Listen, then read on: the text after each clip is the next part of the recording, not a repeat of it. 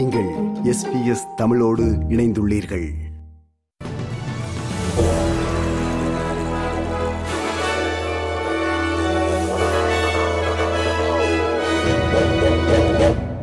நேர்களுக்கு வணக்கம்.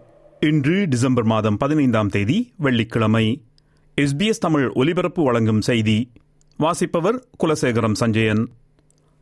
ஆஸ்திரேலியாவுடனான முக்கிய ஆக்கஸ் ஒப்பந்தத்திற்கு அமெரிக்க நாடாளுமன்றம் அதிகாரப்பூர்வ ஒப்புதல் அளித்துள்ளது. வெர்ஜீனியா வகை அணுசக்தியால் இயங்கும் நீர்மூழ்கி கப்பல்களை எந்த நாட்டிற்கும் விற்க அனுமதிக்கும் சட்டம் இப்போது அமெரிக்க நாடாளுமன்றமான யுஎஸ் காங்கிரஸில் நிறைவேற்றப்பட்டுள்ளது. இந்த சட்டம் மூலம் இப்போது சட்டமாக அங்கீகரிக்கப்பட அமெரிக்க அதிபர் ஜோ பைடனிடம் சமர்ப்பிக்கப்படும். அதைத் தொடர்ந்து குறைந்தது மூன்று நீர்மூழ்கி கப்பல்கள் ஆஸ்திரேலியாவிற்கு விற்கப்படும் என்று எதிர்பார்க்கப்படுகிறது. யுஎஸ் காங்கிரசின் முடிவு நீர்மூழ்கி கப்பல்களின் விற்பனைக்கும் அப்பாற்பட்டது என்று துணை பிரதமரும் பாதுகாப்பு அமைச்சருமான ரிச்சர்ட் மால்ஸ் சேனல் செவன் நேர்காணலில் கூறினார் This is the, the first time in American history that there has been an authorisation to, sa- to sell a nuclear powered submarine to any country. Uh, and it's obviously critical in terms of uh, Australia acquiring this capability, moving down the pathway that we announced in, in March of last year.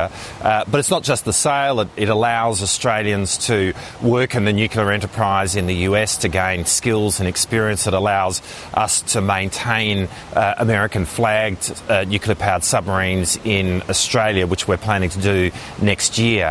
இதேவேளை காசா பகுதியில் Hamas மீது Israel போரை நடத்தி வரும் மத்திய கிழக்கில் நிலவும் பதட்ட நிலைக்கு மத்தியில் செங்கடலுக்கு ஒரு போர்க்கப்பலை அனுப்ப வேண்டும் என்ற அமெரிக்காவின் கோரிக்கைக்கு மதிப்பளிக்க வேண்டுமா என்பதை அரசு இன்னமும் முடிவு செய்யவில்லை அந்த கடற்பரப்பில் ஈரானுக்கு ஆதரவாக இயங்கும் போராளிகள் தாக்குதல்களை மேற்கொண்டு கப்பல் விநியோகத்தை சீர்குலைக்க முயன்ற பின்னணியில் அதனை தடுக்க முயலும் ஒரு சர்வதேச பணிக்குழுவில் ஆஸ்திரேலிய கப்பல் ஒன்றும் இணைய வேண்டும் என்று அமெரிக்கா விருப்பம் தெரிவித்து கோரிக்கை முன்வைத்துள்ளது.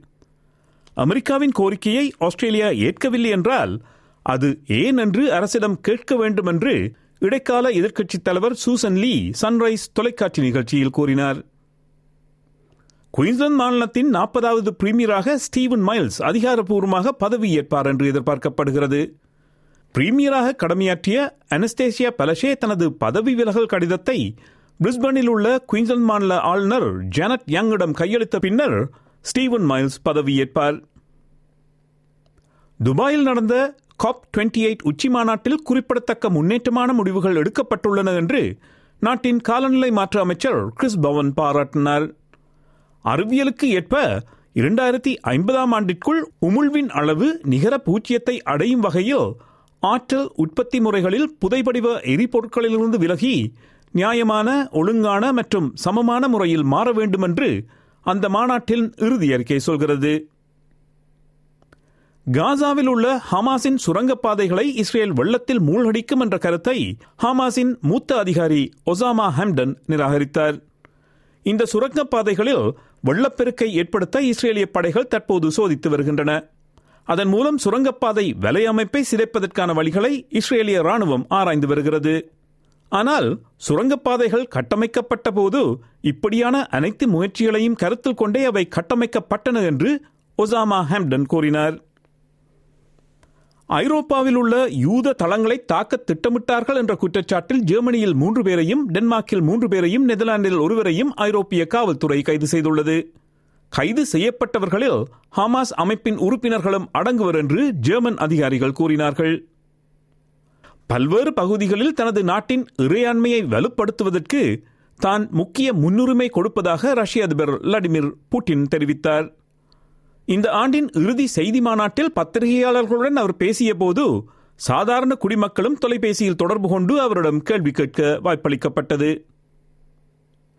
ஜப்பானில் நிதி மோசடியில் ஈடுபட்டதாக குற்றம் சாட்டப்பட்டுள்ள நான்கு ஜப்பானிய அமைச்சர்கள் பதவி விலகியுள்ளனர்.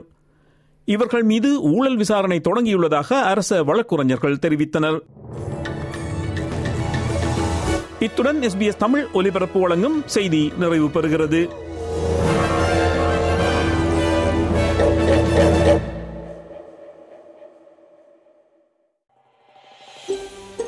இது போன்ற மேலும் பல நிகழ்ச்சிகளை கேட்க வேண்டுமா? Apple podcast Google podcast Spotify என்று பாட்காஸ்ட் கிடைக்கும் பல வழிகளில் நீங்கள் நிகழ்ச்சிகளை கேட்கலாம்.